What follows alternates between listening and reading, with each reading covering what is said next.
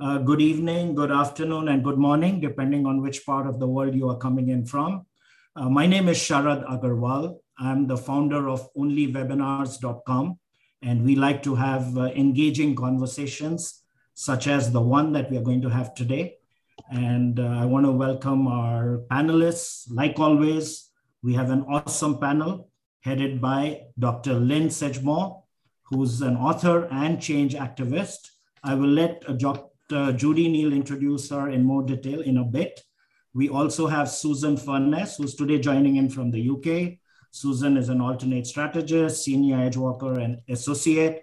And more than anything else, she's a dear friend of mine for the last 25 years. So welcome, Susan, to the show. Uh, Dr. Judi Neal, also a great friend of mine. We've done a few Edgewalker cafes before, so welcome to the show, Dr. Judi. And Patricia, I hope you can hear me and your yeah. audio is good. Mm-hmm. Yeah, welcome to the show as well. Thank you. I know you are a certified Edgewalker coach as well. Yes, I am. So, Thank you. So welcome all on this panel. I'm looking forward to learning from all of you. And I'm going to hand it over to Dr. Judi Neal to take this uh, forward, please. Dr. Judi, over to you. Uh, you are on mute. Thank you, Sharad, so much for that warm welcome and for all you do to support community and the growth of wisdom in the world. You are a dear friend, and we're so grateful to you. So, thank you very much for doing this today. And uh, I'm just also thrilled to introduce our host, Susan Furness, whom I've known I'm, I'm forgetting how many years, but it's in the decades now, and who's uh, very, very precious in terms of her wisdom, her grace, her gentleness, and her business savvy. She is truly an edge walker as she walks between the business world and the spiritual world and the internet world. And I'm not even sure how many other worlds she is going to be walking through because she's always expanding her approach to what's on the cutting edge and then finding a way to curate that and bring that to people as she is doing today with this Edgewalker Cafe and as she does in so many other ways. So thank you, Susan, for all you do.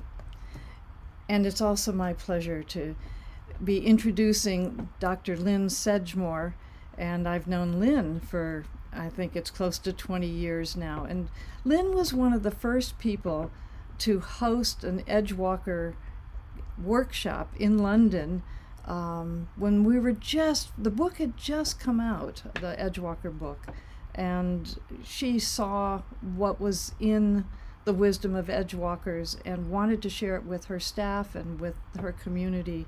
And we had the most fabulous, creative, delightful time in London. Uh, and uh, I'm just very grateful for your belief, Lynne, in this work and for what an edgewalker you are as you have walked between the worlds of education and leadership and being a priestess and being a coach and all of the uh, and renovating a church. So there's just so many different things that you have integrated and touched people with. And so um, and my great pleasure to welcome you, Lynne. I can't wait to see what you have to share with us about luminary leaders. So thank you. Over to you, Susan. Oh, Judi, thank you so much. Uh, I know we all feel touched, and and we also um, have in the room as well, of course, Patricia, as um, as Sharad said. So thank you for joining us from Italy, Patricia. And of course, uh, Patricia's very dear in our community, as, as indeed you all are. And I'm thrilled to see that we're nudging 40 people in the room. So thank you all for coming and thank you for writing in the chat where you're coming in from, because it really, you know, helps us sort of to feel so, um, I don't know, uh, the wonder and the blessing of this curious time that we're going through, times of change, which has really brought us online on Zoom, hasn't it? You know, zooming around the world on Zoom instead of a 747, enabling, you know, conversations like today that otherwise we might not have joined in.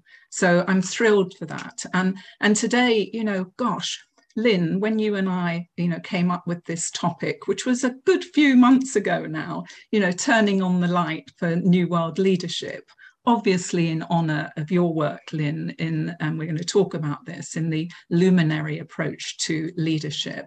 Um, we knew, of course, that um, this new paradigm, this new world business, this just new life, you know, was really testing, you know, the definition of leadership and indeed testing leaders, the leader in us all.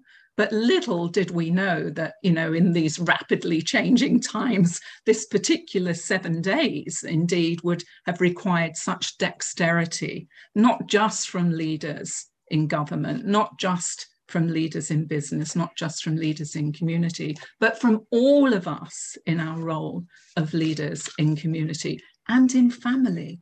Because imagine having to explain a lot of the change that has suddenly happened to, to those at home of all ages, of all generations. So um, we talked, Lynne, about, you know, these rapidly changing times needing a little bit of nourishment, just not from the head and what we know and primary research, which really doesn't really exist anymore, does it? But actually also from the heart. So, Lynne, before we fold into some real juicy exercises. Um, what is happening for leadership today? Over to you. Well, one of the things that I feel is happening in leadership is it's fragmented and all over the place. So, the thing that I would like to open this session with before we go into conversation is with two minutes silence, if we may because the whole issue of being present, having presence, and being grounded and centered for me is at the heart of my luminary teachings and I think is at the heart of what is needed today so that we can rise above our limitations and our egos. So can I invite everyone if I if you would to find a way now of settling in your seat, feet on the ground. Notice your posture. I'm correcting mine as I speak. Back straight if you can. And notice your breath. If you want to, close your eyes. All I'm asking is that you find a way. Some of you will be experienced at this, some of you may not be but find in your own way for the next two minutes. I will chime. When you hear a chime, please come back into the group, bring your attention back. So notice your breathing and allow yourself to arrive and to settle and to be here in whatever shape or form that takes for you. Enjoy the silence and the presence.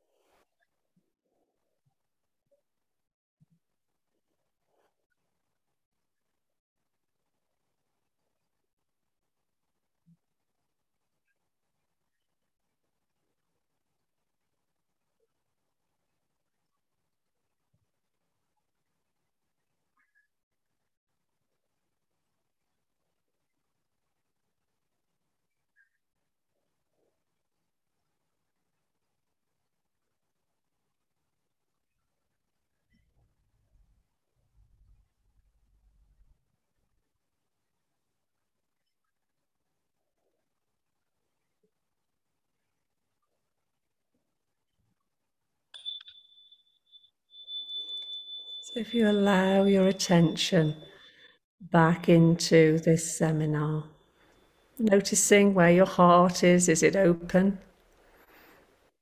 Noticing what's happening for you here now.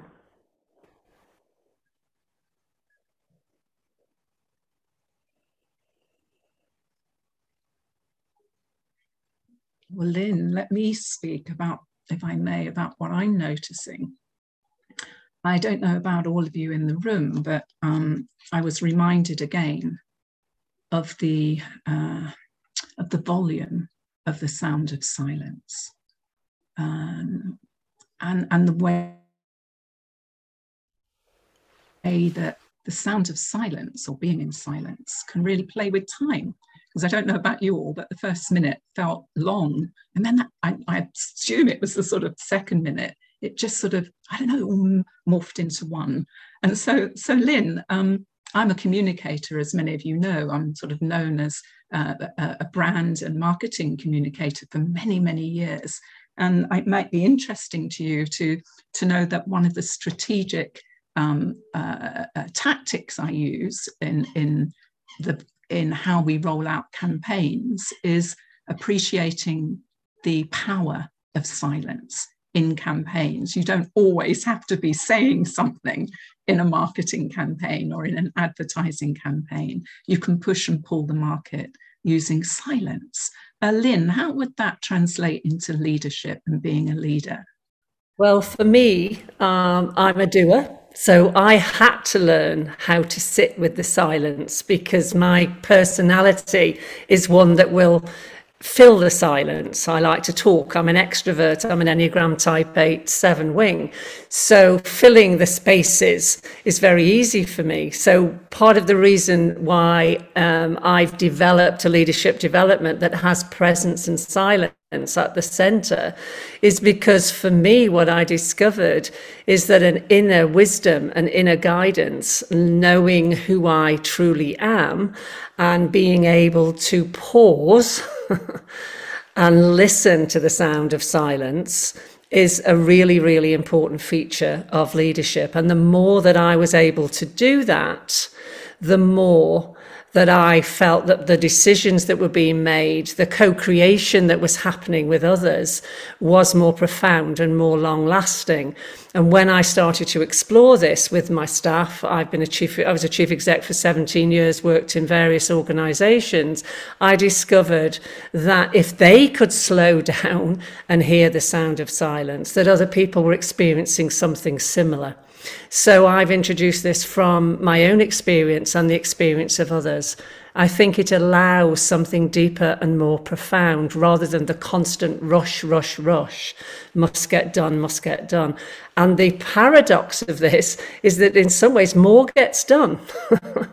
if we can feel into the flow, if we can allow that flow to happen, if we can really understand that we don't control everything, which we think we do as we're rushing away and hitting our targets and getting all the pressure, that actually the doing gets done sometimes and that's that's a spiritual state but i think it's also a leadership state. It's a human state but it's also a very important state for leadership.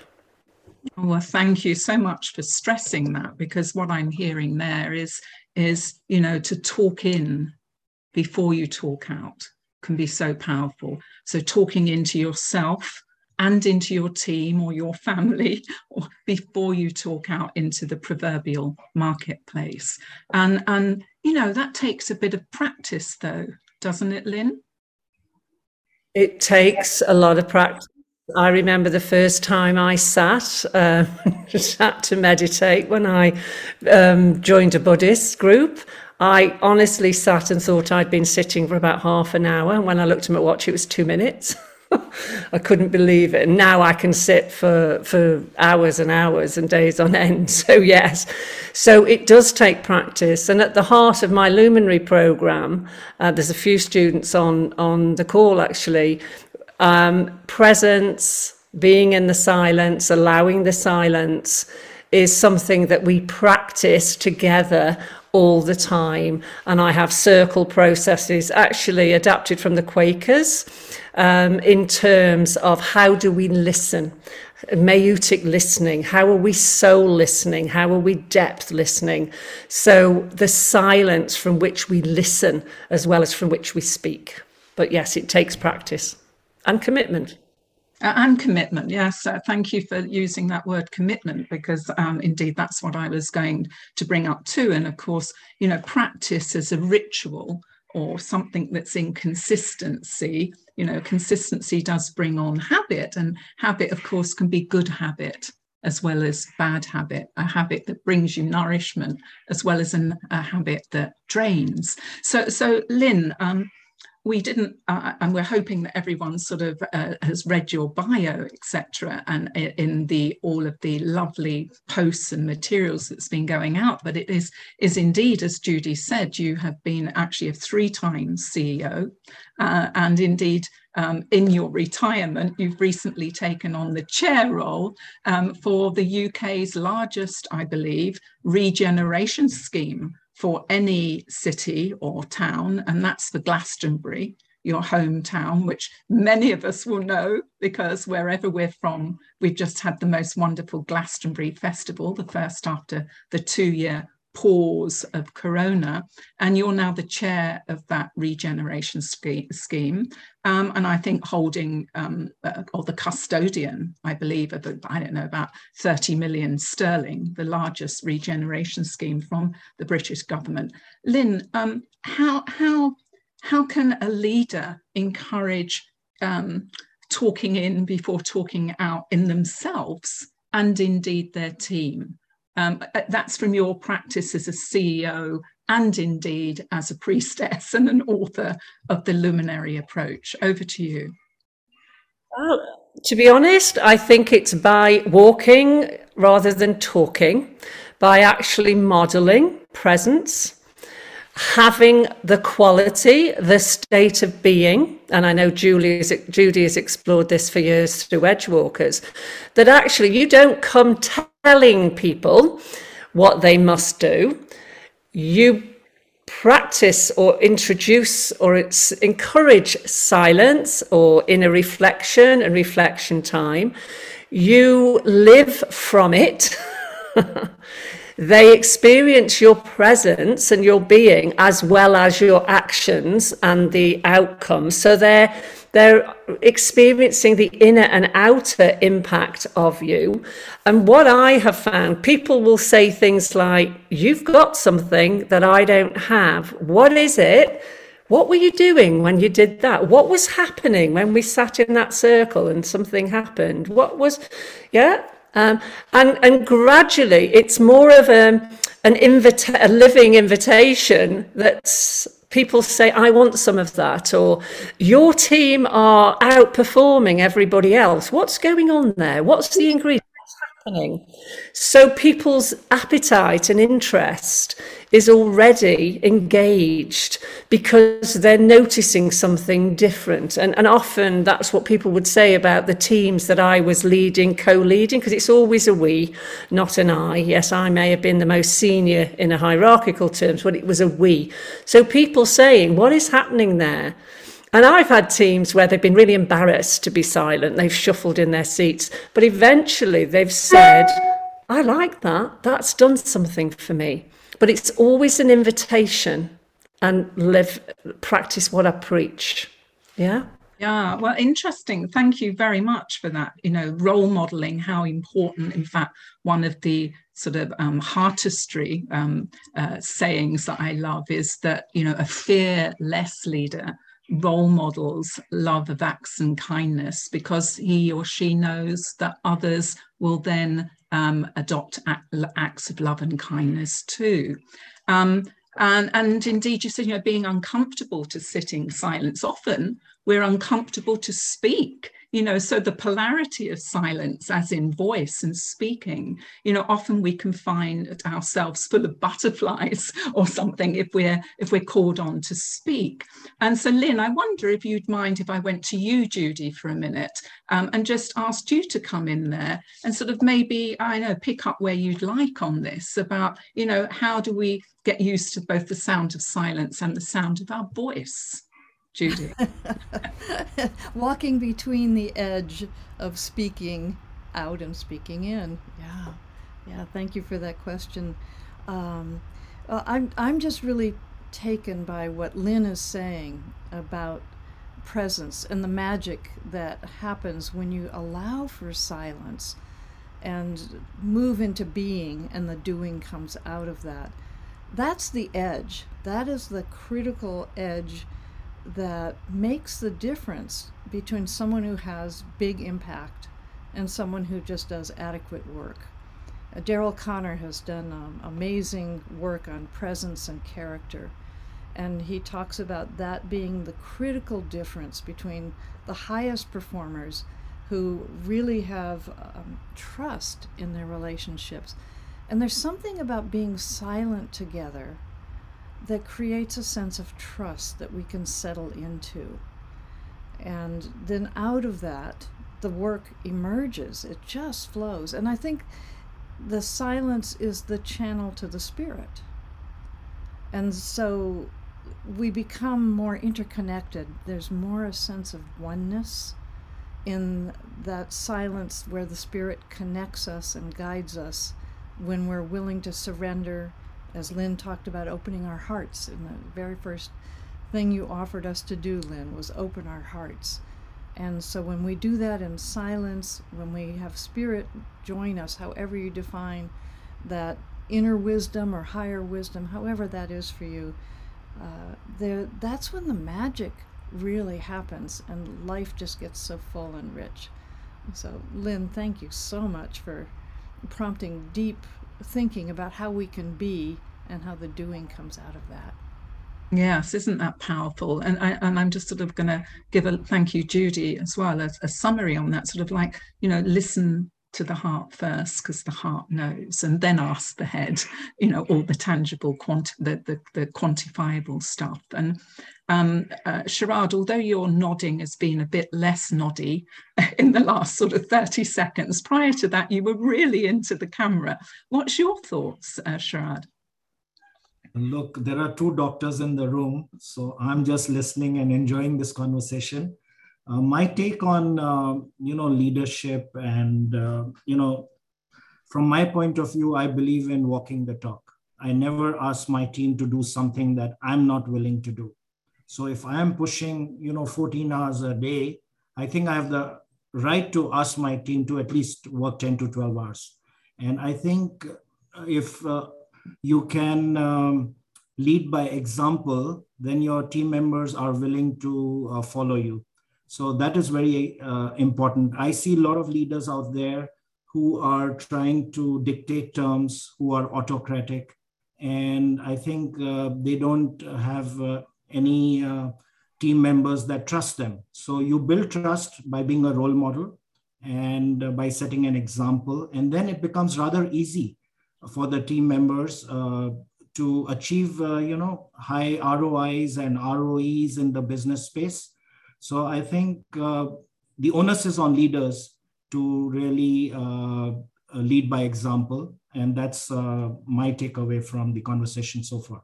Over thank you, Sharad. Yeah. So, so, you, you meant, thank you, Sharad. You, you mentioned two acronyms in there as, as tangible measurement results ROI, which I take it is return on investment, yeah, and ROE. Did you mean return on example or return, return on engagement? on engagement. Uh, yeah, yeah. yeah. But and you can ROE, actually be re- return yeah. on example, you know. Yeah, actually, yeah. And ROE is more important than ROI because ROE leads to ROI. And that should be the process and the mindset of business owners. Because many times when I go and talk to uh, you know prospects and customers, their first question is what will be our ROI? And I tell them this is a wrong question you're asking me. Let's first talk about ROE. Because if you achieve that, then ROI will follow so I think a little bit of rethinking has to go in the minds of leaders, and especially in today's uh, you know Web three space, which is the new world order. Right, technology is dictating pretty much uh, the way we'll be leading our lives. So in Web3 space, it's about collaboration rather than competition. So again, it's up to leaders now to start collaborating uh, with other players in the industry rather than just having that competing mindset. And collaboration then can open so many more opportunities and we kind of bake a larger pie and everybody grows in the process Oh, thank you, Sharad. Again, I mean, just for everyone in the room who's wondering what Web3 is, um, it, Web3 is, is said to be the emerging marketplace that we have that's carried by the fourth industrial revolution, which is said to be the digital age. And Web3 um, is said to house metaverse and metaverses and blockchain and crypto, all of the things that some of you might feel are, you know, not good energy, but it's finding the good energy in those. And it's a tokenized world, something called NFT. And so um, just, just to explain what Sharad was meaning by Web3. And also to say, so at the minute we're in Web2, we're in the sharing space where we connect and, and we, but we lease everything that we connect on, right? You know, we're leasing the Zoom, we're leasing our domain name and we're leasing our software. Web3 gives us an ownership society and we can all take part in creating that. But, you know, before we even migrate into Web3, and that, and you can join other conversations around that if you're interested. Lynne, I mean, here we are in this reality now. And so, you know, given to what we've all been talking about so far, and, and some of the observations of both Judi and Sharad, uh, I wanted to talk about patterns and conversations and what's happening in the now in your earshot, you know, in leadership whether you're hearing it on the TV or whether you're hearing it in your own conversations. Are there any patterns? You know, are there any concerns? Are there any conversations that need uh, stopping or starting? Over to you. Yeah, I think there are some common conversations, uh, and, and, obviously we're going through quite political turmoil here in the UK at the moment, which is all about leadership character. You know, I think US and other countries are having the same. But so what what I feel is is happening, and the kind of conversations from my uh, town deal work and my coaching work and, and on the TV and talking to other leaders is there's this sense of not being valued. Yeah. And if you look at the, the rising in, in the UK of strikes again, we're going into an interesting period. There is something about a leadership that often people feel is corrupt self interest would be a kinder word, but can lead to corruption. So there's there's lots of dialogue around people feeling taken advantage of.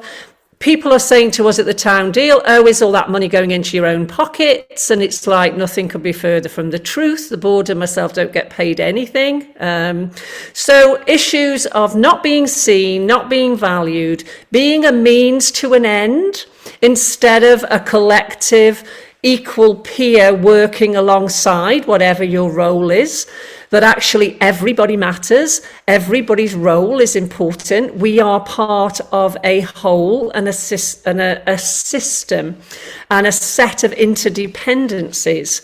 So I think at the heart of this is, is leaders who haven't done their shadow work, who are full of hubris, who are actually still in that individualistic, heroic model and really need to say, what's the collective higher purpose? What's the greater good? For me, leadership is service. Leadership is right action. Leadership is fostering the potential um, and the creativity of everyone involved. It's not taking advantage of. It's not making people work until they're exhausted and paying them as little as you can. So I think those big themes at the moment, because I think leadership is an art and it needs heart. uh, and in that sense, it's resonance, it's relationship. So if we're in right relationship with other people, we will lead in a different way people don't become a means to an end, they become part of the interdependency of delivering something to a common purpose. I don't know if that kind of answers what you were saying, but that's that's what I'm getting. This feeling of see me, value me, include me, engage me, let me give my fullest. I think everybody wakes up every day wanting to give their fullest, wanting to give their utmost. I'm a extreme theory Y person. It's about how do you support enable them to do it? And I think our political leaders and many other leaders, particularly in the finance finance sector as well, need to listen to what we're all saying today. Thank you, Lynne. I mean, there was so much in there to unpack, which I'm not going to, but I am going to um, take out that wonderful, uh, what is it, one, two, three, four, five, six, seven words. Leadership is an art that needs heart. Leadership is an art that needs heart. That was lovely, Lynne. Thank you so much. And it also needs courage, of course, to be a great leader. Um, some say bravery, but uh, and some of you online may have heard me before. The wordsmith in me just take that word courage and uh, uh, uh and appreciate it for the French word for heart, which is cour. And so if you take the first part of courage, C O U R, add the E in there for cour, you've actually got the heart age, Lynne. And, uh, you know, there's many like heartmath.com, etc., that are really saying that this is the heart age, as well as the fourth industrial revolution and all the other, the other night, the other vocabulary we use. And I did also um, I want to uh, just pick up for a minute on uh, the, the word shift of shadow. So I heard you say, you know, there's so many leaders, but there's so many of us, you know, I resemble that remark, that still need to do their shadow work. You know, what is it that gets the whole ego amplified and coming out to play when it should really just settle down and wait to um, just be a, a little bit of a rudder, not the controller? And so I often like to use the word vulnerability for the word shadow and therefore look for the value in that vulnerability. As we know, there's great value in shadow. You know, what lur- lurks beneath. So, um, you know, I also, uh, Lynne, before we go on to a next cue, I just want to say to the audience out there that, you know, if you do want to ask any cues, do let us know. Sharad is looking um, in online there, and um, we're happy to take a cue from any of you or you know we can get you on or or from the from the q&a sheet there. That would be good. Um, thank you very very much. So so lynne um, you know we're talking a, a, lot here on sort of the more softer side maybe of the old that the old era leaders would call the soft side of things. Um, i don't mind and i know many of us in the room including judi and patricia do not mind using the word spirituality and indeed, um, you know, I've uh, uh, one of the curious things for me in the curious time of Corona is to find my brave heart, my courage to actually call myself an alternative strategist. You know, one that works in the cusp or the intersection of strategy and spirituality.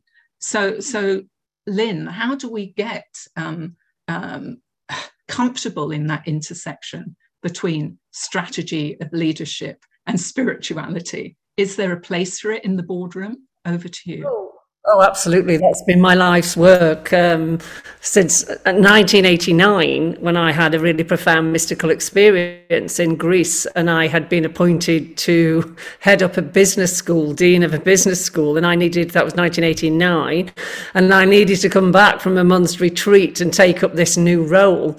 And I had really, my whole system had been kind of reconfigured uh, as a mystic. So my whole journey from that time has been, if you like, being a corporate mystic. How do I integrate the two? You see, I'm not, I don't I'm not frightened of results either. One of the things that I've done in all my um, roles is turned organisations around, and with my teams and my colleagues, we have had outstanding results. The Centre for Excellence in Leadership that Jody Fry and Yochanan Altman uh, looked at, and Judi uh, was involved at that time, had outstanding results on every um, bottom line and soft and um, soft result you could think of. Um, I left Centre for Excellence in Leadership with three million surplus. Um, so I don't think there's a separation actually. For me, there isn't. And I don't mind if people don't call it spirituality, but they call it higher purpose or common purpose, but they have a sense of something bigger and greater than themselves that they are serving. For me, it's a divine presence, and I've explored divin- the divine all my life. So for me, and Jody Fry and Yochanan Altman illustrated this in um, Spiritual Leadership in Action, the CEL story was that if you align your strategy and you are looking at both linear requirements and the if you like, material targets that are being set by your culture, your organization, or your bottom line. And alongside that, you've got the flow of dynamic strategy. Mintzberg coined that ages ago. He talked about the potter and the clay. So that whole notion of dynamic strategy, I call it in the Luminary course the dance of dreaming and discernment. So you could call it the dance of the linear and the spiral, the flow and the outcome. So if you can get that beautiful balance mix for your context of linear planning, looking at certain things, having clear processes, good accountability structures, clear targets, etc., etc., alongside a more dynamic presence and flowing, then magic happens and results come in, as well as people feeling satisfied and discovering their fullest potential. And CEL was a living example of that. And I know other, other organizations are. But it's fundamentally about saying, let's accept all of it. Let's be authentic, aware, adaptable, also autonomous. And we have something we want to deliver together. There's nothing wrong with delivery. And I think people polarize. You're either floating around or you're hard, fast, and really driven, etc., etc. There's a beautiful intermixing and a marriage between those ways. Oh, oh gosh, Lynne, again, so much there. Um, um, and all just uh, awesome. And um, one of the phrases of the many that you said there was that dreaming and discernment. That really caught me and i noticed as well that it caught uh, cindy wigglesworth. Um, and cindy um, you are the author of the book the 21 skills of spiritual intelligence. And indeed both judi and i are coaches in spiritual intelligence. Are you lynne? I can't remember. Are you an sq not, I, Cindy's book has influenced me. I've had one of her tutors come and work with my first group of luminaries on spiritual intelligence. Hi, Cindy. I love Cindy's work. It's awesome. Yeah. Well, we all do. And so, Cindy, are you able to come off mute and, and talk to us for a moment? We can't pull you directly into the room, I don't think. But are you there? Because I've also got Barbara love streaming and discernment. So, Cindy, Cindy Wiggles, oh, you're joining us. Thanks, Sharad. Yes, I'm here. Thank you. Yes, I was invited to unmute and I have unmuted, and I'm so excited to see all you wonderful people. Hi, Cindy. Hello. I don't know if you can see me. Can you see me? Probably not. Just we can't. We can hear you beautifully, Cindy. So, Cindy, what have you heard, and what can you add to this quest around the light of leadership at this time? At this time, my heart breaks every day for watching the chaos in the world, the pain in the world. Um, all right, I will join as a panelist. Thank you. yeah,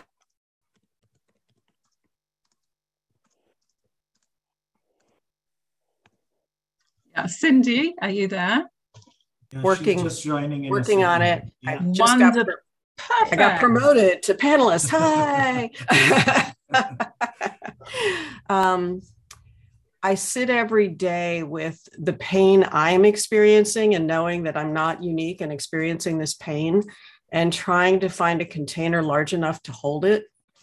And every theory I have ever touched comes through my mind. Um, Lynne, you're such a brilliant example of holding complexity and polarity, and polarity management is one of my favorite tools. And you um, and and Judi and of course Susan and Patricia. I'm sorry I don't know you, but maybe we'll get to know each other later. And Sharad, you too.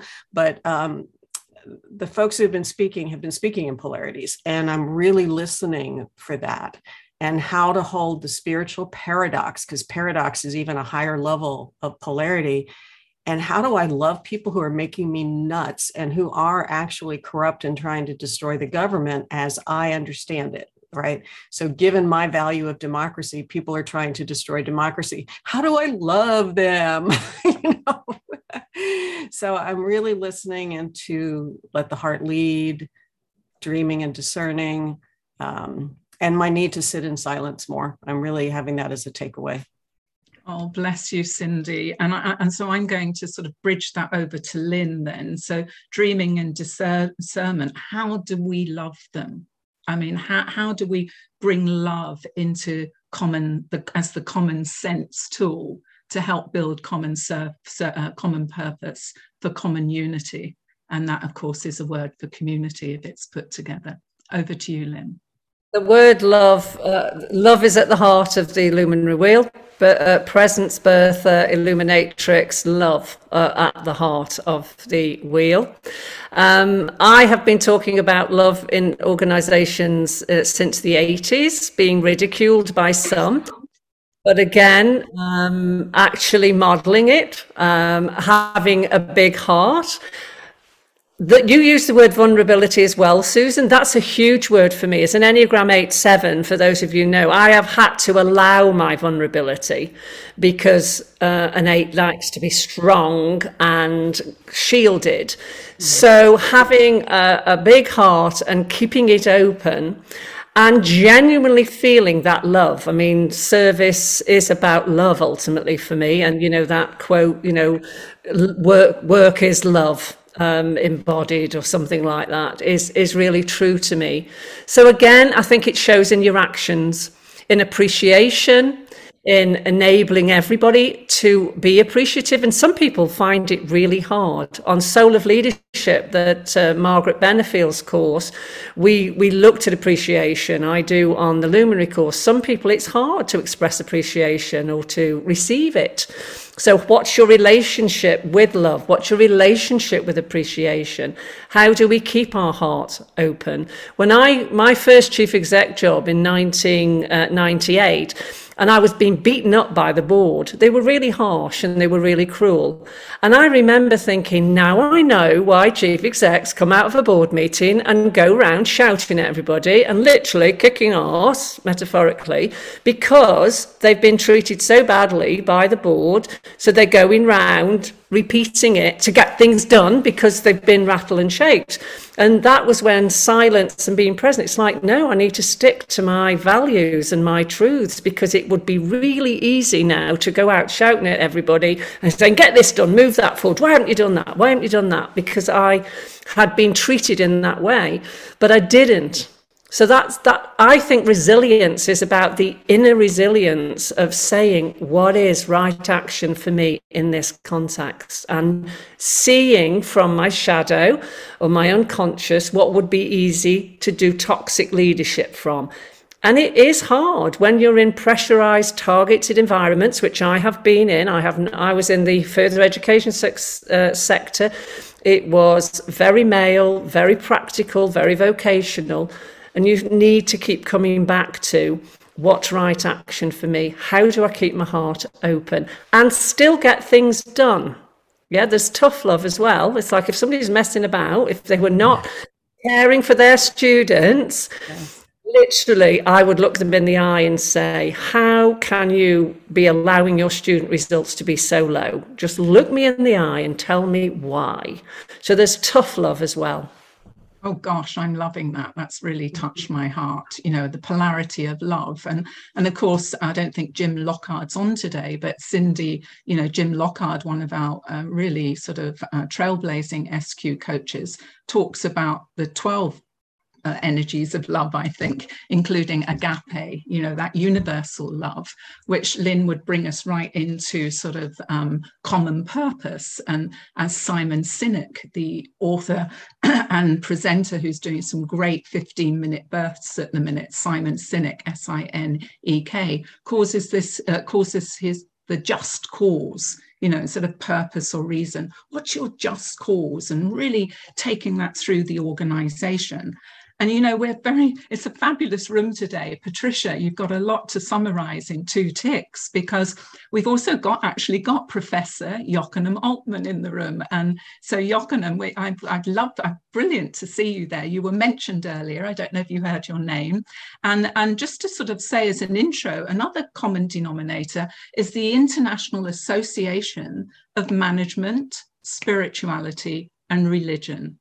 And yes, all of you, there is an association that's been working for many, many years with a journal as well that crosses academia, business and you know girls like me on the street that have been trying to look at that lovely relationship between management, spirituality, and religion. And Yochanan, you've been leading that for many years and, and really got many of us sort of on board and still with you after all this time.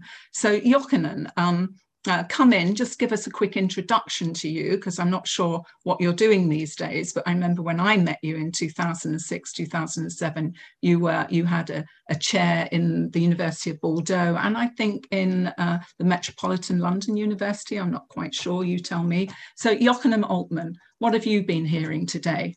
Lead us in, and who are you? Uh, and mute for you, please. Yeah. Can we help uh, Sharad on mute for Yochanan? Hi, there. everybody, and thank you for bringing me in.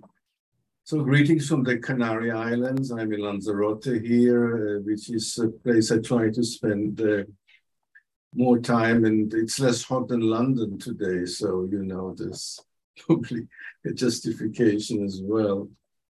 Um, so you're right um, describing me, and thank you for that. Um, uh, and uh, I'm now retired, but not really retired. Uh, like many of us, uh, I find it difficult to retire. So I still continue with the IMSR, um, on which uh, you, Susan, are a board member, and so is Judi, and um, uh, and so is Lynne.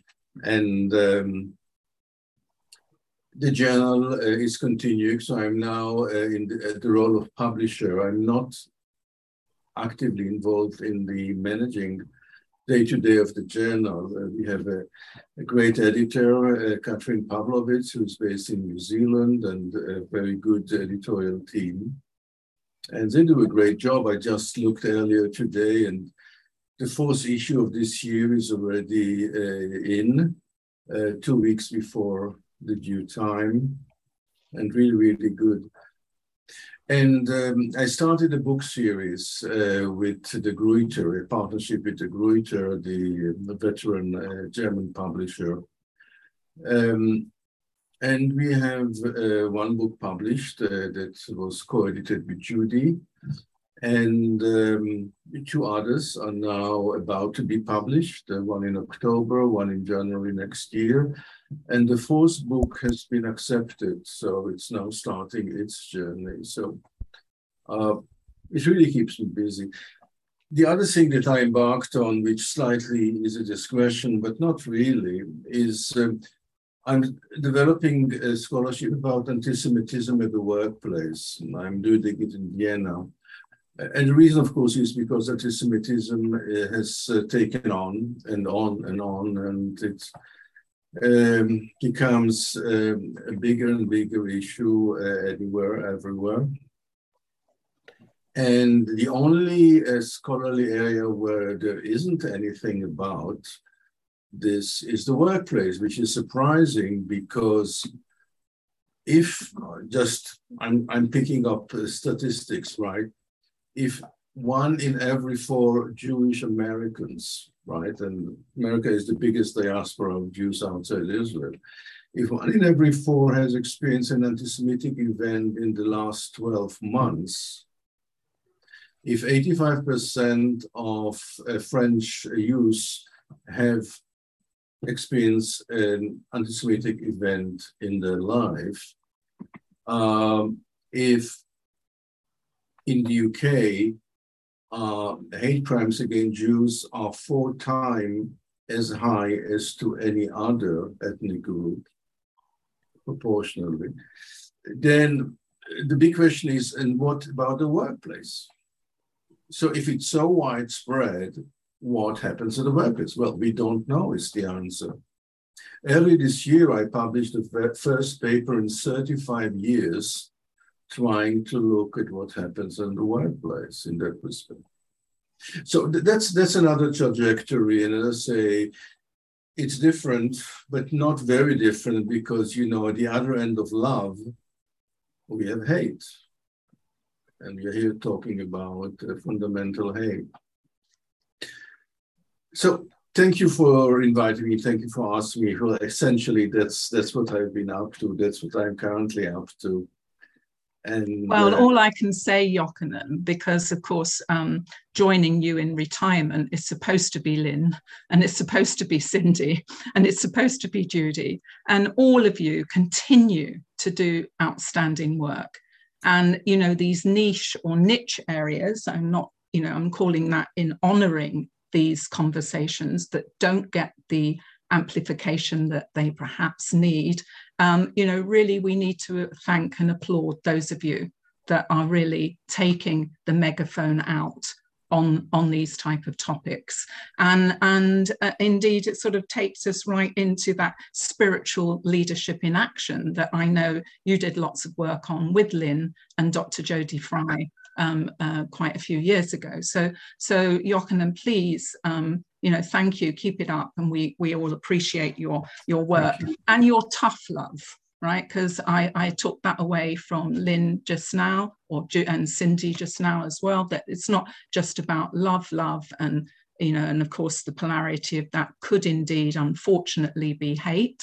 Um, but you know how we bring tough love, love in to dilute to dilute uh, a little bit of both actually because too much of, the, of, of romantic or, or, or, or, non-grounded love perhaps could be as dysfunctional as too much um, you know hate. So um, sort of lynne may i bring it back to you and and patricia um, please get ready and everyone in the room um, in on behalf of you uh, Sharad and I have already decided we're going to be running over at least five minutes, so over the hour, because we've brought in Cindy and Yochanan, and that was just a gift from the universe of time. So um, please know this is recorded, so you won't miss anything. There are 48 of you in the room if you need to go, but we do have a surprise for you at the end. So I would stay if I was you. But Lynne, you know, challenging times, luminary approach, turning on the light, the polarities, some of which we've discussed today, common unity for common purpose, using common sense, love, prosperity, and peace for, for all mankind and all living things indeed. Lynne, the luminary approach or any approach that you're working with, what do you say to us? Over to you. Well, what I've tried to do in the luminary approach is a synthesis and and to go beyond the paradoxes. Um, so, and I'm being radical uh, I was saying earlier, Judi, when I wrote it, I thought nobody'd be interested in. I'd probably stepped off the edge, um, but I didn't care because it came through me and it's what I wanted to do. And somebody's just asked, can you retire from a vocation? No, I don't think you can. If it's your sole purpose, you just keep going, don't you? And it's your service. So what I've done is synthesize four um, aspects of a mainstream leadership because I've been a, a, board member of 26 boards, a chief exec for 17 years, and ran a leadership centre with uh, 40,000 people going through with shamanic aspects because I'm, tra- I'm a priestess of Avalon. I've done five years training as a priestess. I'm an ordained interfaith minister. I wanted to synthesize that with a very clear spirituality, and I chose a shamanic um, element. So You've got state of being, ways of knowing, because I'm an intuitive. So I think the head, the heart, but also the intuition is important to me. I play with power. I think power knowing your own relationship with power and how you treat others through a power lens is vital. And I've revamped Joe Raelin's Leaderful into a much more kind of comprehensive way of leader full because i often work with anarchists and people who want to be leaderless. So i think there's a big discussion between leaderless or leaderful uh, in some communities and I also have goddess gnosis. This is this spiritual divine direct gnosis. The reason I've done it through a goddess lens is because it's a radical disruptive act in a patriarchal society. And as a second wave feminist, I'm still going with that as well. So to even begin to imagine the divine as female rattles and shakes. So, but you can have any divine gnosis at the heart of it, really. Work with the elements the moon phases, and I've developed luminary archetypes. And we have ritual and ceremony. So there is a complete mix and in terms of gender, and again, this is in the book, all the terms that I use are gender free because I don't want the polarity of female or male. We can each be as full and expressive and manifest stereotypical it's a societal construct male and female in our own unique way. So I don't know if that gives you a quick uh, run of it, but I am really trying to go beyond the paradoxes. And all I know is the students that come, it's a two year course. Um, their lives transform. I, I spend most of my time crying. I'm so touched. They have visceral experience of what it means to know what your power is, visceral experiences of leading from your authentic self. It's highly experiential, but also full of models and concepts. And I think that's what we need. We need a leadership that is so big and expansive and holds the paradoxes and the complexities and enables people to be their own unique, leaderful, luminary self. It's not a one size fits all. So sorry. Bless you, Lynne. No, oh, no, no sorries needed. And I'm not going to summarize that up. In fact, Cindy, I'm going to ask you to come off mute because your expressions were amazing there and you can watch yourself on record later. What do you have to say, Cindy? I love Lynne. I miss you. Second wave feminism, man. Yeah, I hear you. Um, being embodied as a human is quite the challenge, isn't it? You know, we're having to experience I am in a woman's body and I'm in a patriarchal society. I am in a white body in a white supremacist society. You know, it's like, so I'm on the end of privilege on this side, I'm not on the end of privilege on that side. I carry within me so many prejudices and so much bad cultural programming. And how do I own that? Because every one of those things is an obstacle to love. And that's the whole point of my life. I mean, I took the commandment, love God and love your neighbor as yourself, as the whole point of life. And Lynne, I'm in awe of the work you're doing to bring that into leadership. I love you. Thank you for doing what you're doing. I love you. Thank you. I think, yes, we talked about appreciation earlier, didn't we? You know, and I think there's a lot to be said in leadership and in teams and in family and in community for a mutual appreciation society. So, um, you know, I, yeah, let's appreciate and give gratitude to all. And and um, Lynne, I'm going to uh, sort of, if you feel comfortable, I'm just going to go over to Patricia now for a roundup. But before I do that, you know, as um, you know, gender has come up, male and female, uh, masculine and feminine, and in, fact, the word feminism. Do you want to just give us a definition of feminism from your uh, lens? Um, because I know it's quite an inclusive one. Over to you. Yeah, well, I do. I do work with several charities around feminist leadership. So, really, feminism for me depends if you're looking through a first, second, third, fourth wave feminism lens. But if we look at it through fourth wave feminism, it's a highly inclusive um, liberation that we work towards uh, justice, social justice, and equality for people of all genders and none and actually stop all forms of oppression, looking through an intersectionality approach. What's our, what's our privilege? Um, what's our oppression? And not guilt tripping people, but saying, how do we collectively together move to a society that isn't seeped on or based in oppression? As a second wave feminist, the focus was on patriarchy, but there are, I have a slide with, you know, there are about 30, 40 feminisms, but each feminism is looking at how to fight, stop, change, transform a system that oppresses certain groups of people. And and it includes all genders, but originally it was focused on women. So I don't know if that's helpful. And it's leadership through that lens. That's extremely helpful, Lynne. Thank you. And we're getting some wonderful comments in in the chat. Uh, Leslie, thank you for all of yours. Ch uh, uh, uh, Chakra Chakra Dan, I know you come on each time. Yes, you will love the ending as well. But Patricia, I mean, here's here's a job and a half for you. Patricia Campanelli, our, our um, Edgewalker Senior Associate. Um, look, rapidly changing times, Patricia, they require dexterous leadership mm-hmm. styles that are nourished from the heart first and then the head. That's what we've been talking about today. Is that what you heard? Over to you. Um, yeah, thank you, Susan, and thank you for your incredible um, facilitation. And this panel is um, truly a model of luminary leadership.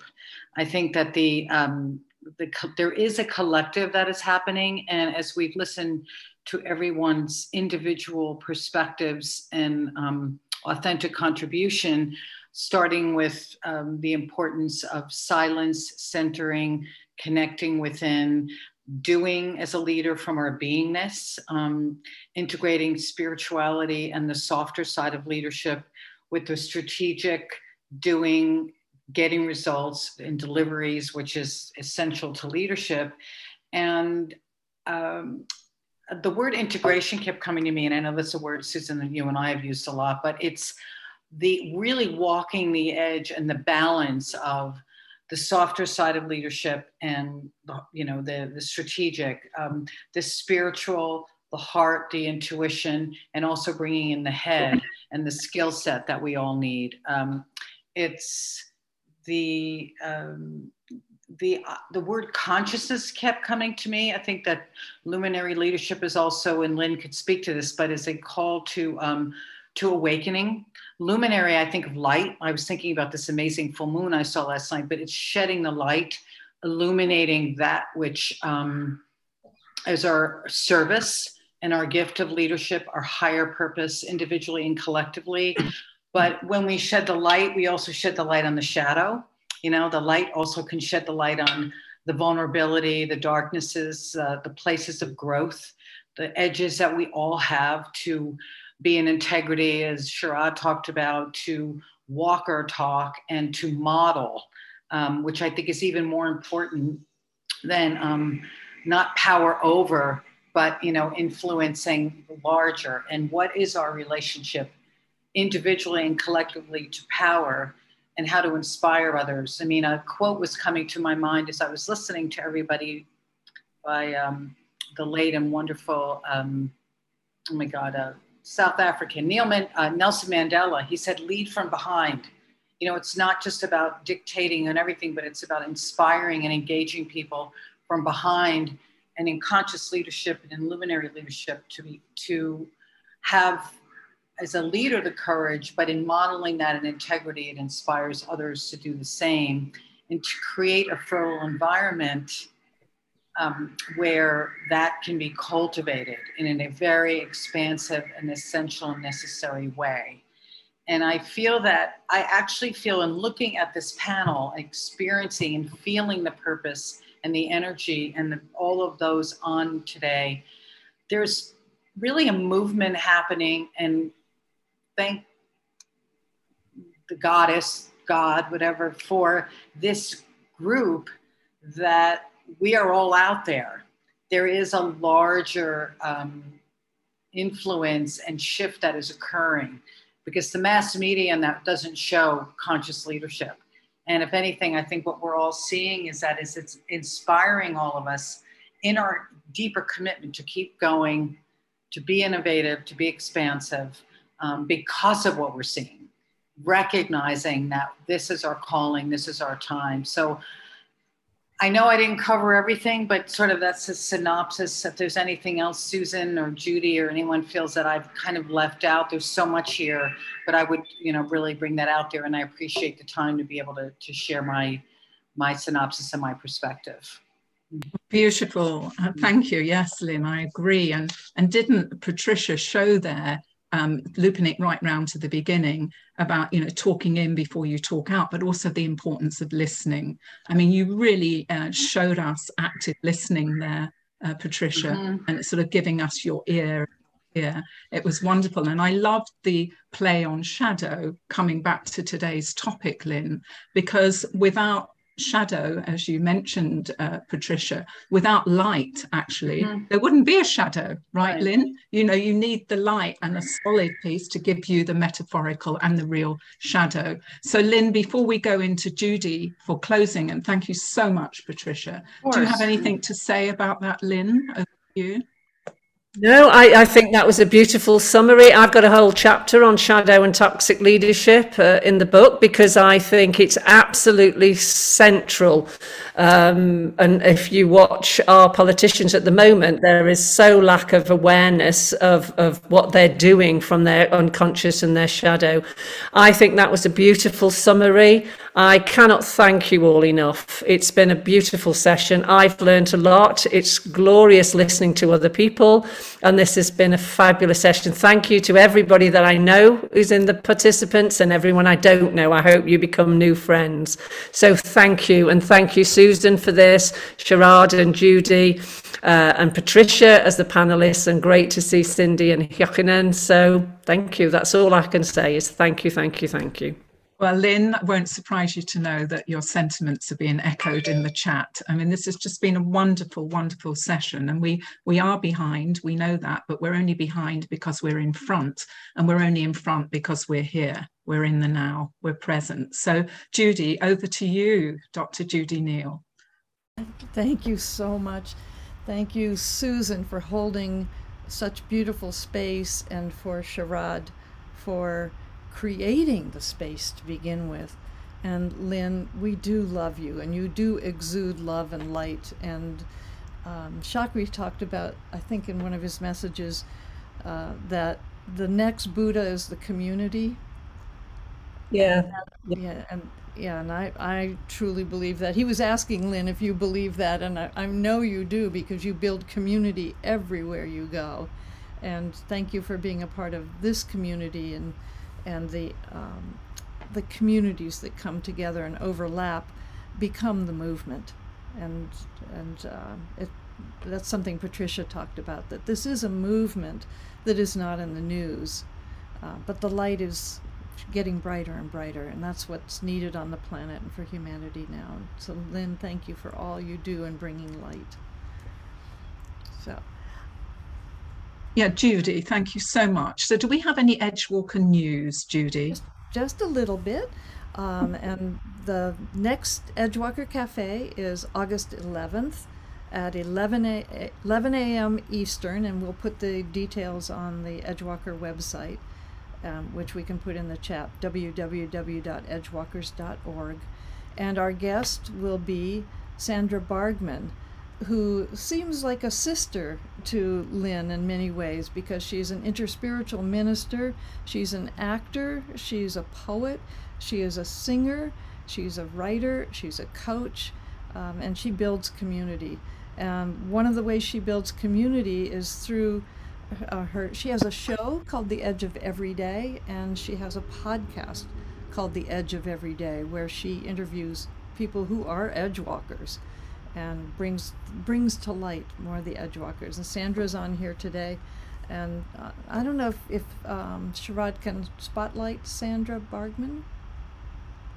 Um, if so, we'd try. just love to have you say hello, join the panel. Thank you, Judi. And again, Patricia, thank you so much for your summary contribution. It was wonderful. And I have, I have one more thing, Susan. Of um, course, um, Judi, yeah. The, the um, in September, we are going to begin an Edgewalker Profile Certification Program that Susan and, and Patricia have been certified as Edgewalker facilitators. And so, if somebody is a coach or a group facilitator and wants to know more about how to bring that Edgewalker work into the work you do, then contact me, Judi, J U D I, at edgewalkers.org and uh, we'll put the information up on the website. But we'll, it's a three month training program that's very practical, that includes um, practicing some coaching. All right. That sounds awesome and very timely, Judi. Really, really needed for now. Yeah. Thank you. Thank you. And so we have Sandra in the room. Is that right, Sharad? Yes.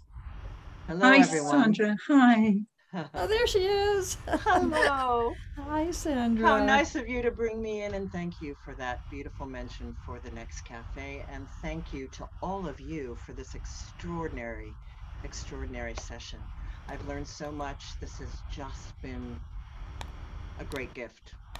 You're welcome, Sandra, and we're really looking forward to having you on August the 11th. But Sandra, you're not getting away easy. Give us a little snippet of what you heard today, just a, you know, less than a minute, because we're really running over time. And I can see Judi's got something in her hand other than a glass of water. Over to you, Sandra. Well, I, I what I what really jumped out for me often was the the notion of the shadow. You kept returning around to the shadow. And I think that that's an, an enormous part of the work that I do in my the edge of everyday the solo show and the edge of everyday podcast is is really bringing to light the the unconscious shadow that people are unaware of those of those of the people that I work with that I coach who are not clear about the paradoxes that they're walking with that they are leading with. They want to be more light filled they want to be more conscious. But they're unaware of those darker aspects those more shadow aspects. And so that's a big part of the work that I do uh, in the podcast, in the solo show, and in the work that I do with my clients. So, of course, that well, thank you for really Sandra. jumped out for me. Thank you, Sandra. Sorry, the internet went a bit wobbly. Um, you know, you also remind me of something, but Judi, we're coming right to you. The word conscious, you know, has come up a lot and in, in Patricia's wonderful summary. And interestingly, um, uh, when Cindy launched uh, many years ago, the the brand name was conscious pursuits and that morphed into deep change. So cindy how interesting that that's all dancing together now these days cindy. Yes it's it's fabulous. Spirit is at work in the world and thank goddess for it. Amen. Sharad is giggling and so is Yochanan. Uh, Judi, over to you for our finale and then Sharad will close us out. Thank you. And again, Susan, thank you so much for keeping the flow going and helping us to go deeper. And Lynne, thank you for opening our hearts and filling us with light. I want to sing a song for you that honors the divine feminine, particularly in um, honoring the healing power of our Mother Earth. It's called The Earth is Your Mother.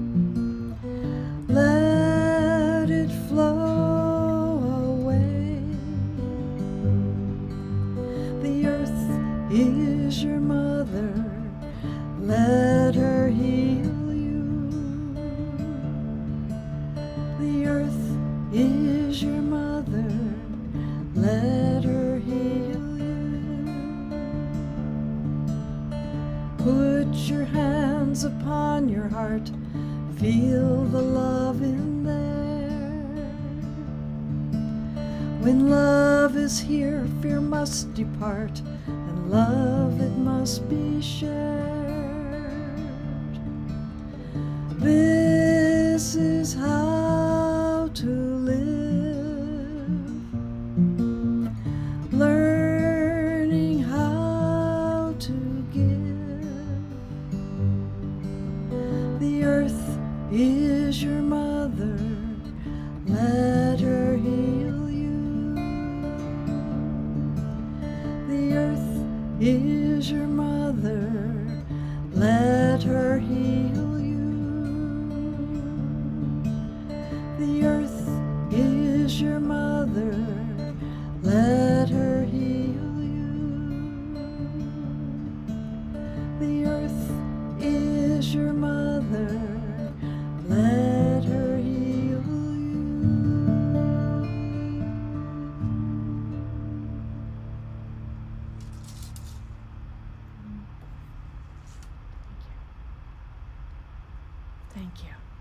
Thank you so much, Judi. Sharad, thank you to you. Uh, thank you. Um, I mean, what can I say after that finale? Judi, amazing. Thank you so much. Uh, I want to thank all our constellation of stars. You've been awesome. It's been such an enjoyable, fun, educative, uh, you know, 75 minutes that we've spent together. Uh, I do want to inform you that there'll be a recording of this webinar and a podcast available within 24 hours. Do share it with your friends, with your family, and your community. We want wider reach of this conversation. So do help us uh, achieve that. And uh, I look forward to seeing you another time on the other side. Uh, there is a events calendar on our website, onlywebinars.com. So keep joining us and I wish you all the best. Leave you with this closing thought. It's always better to light a candle than to curse the darkness. And all the best. Have a great evening. Bye-bye. Bless you. Thank you. Thank you all so much. Bye. Thank you, everyone. Bye. Bye.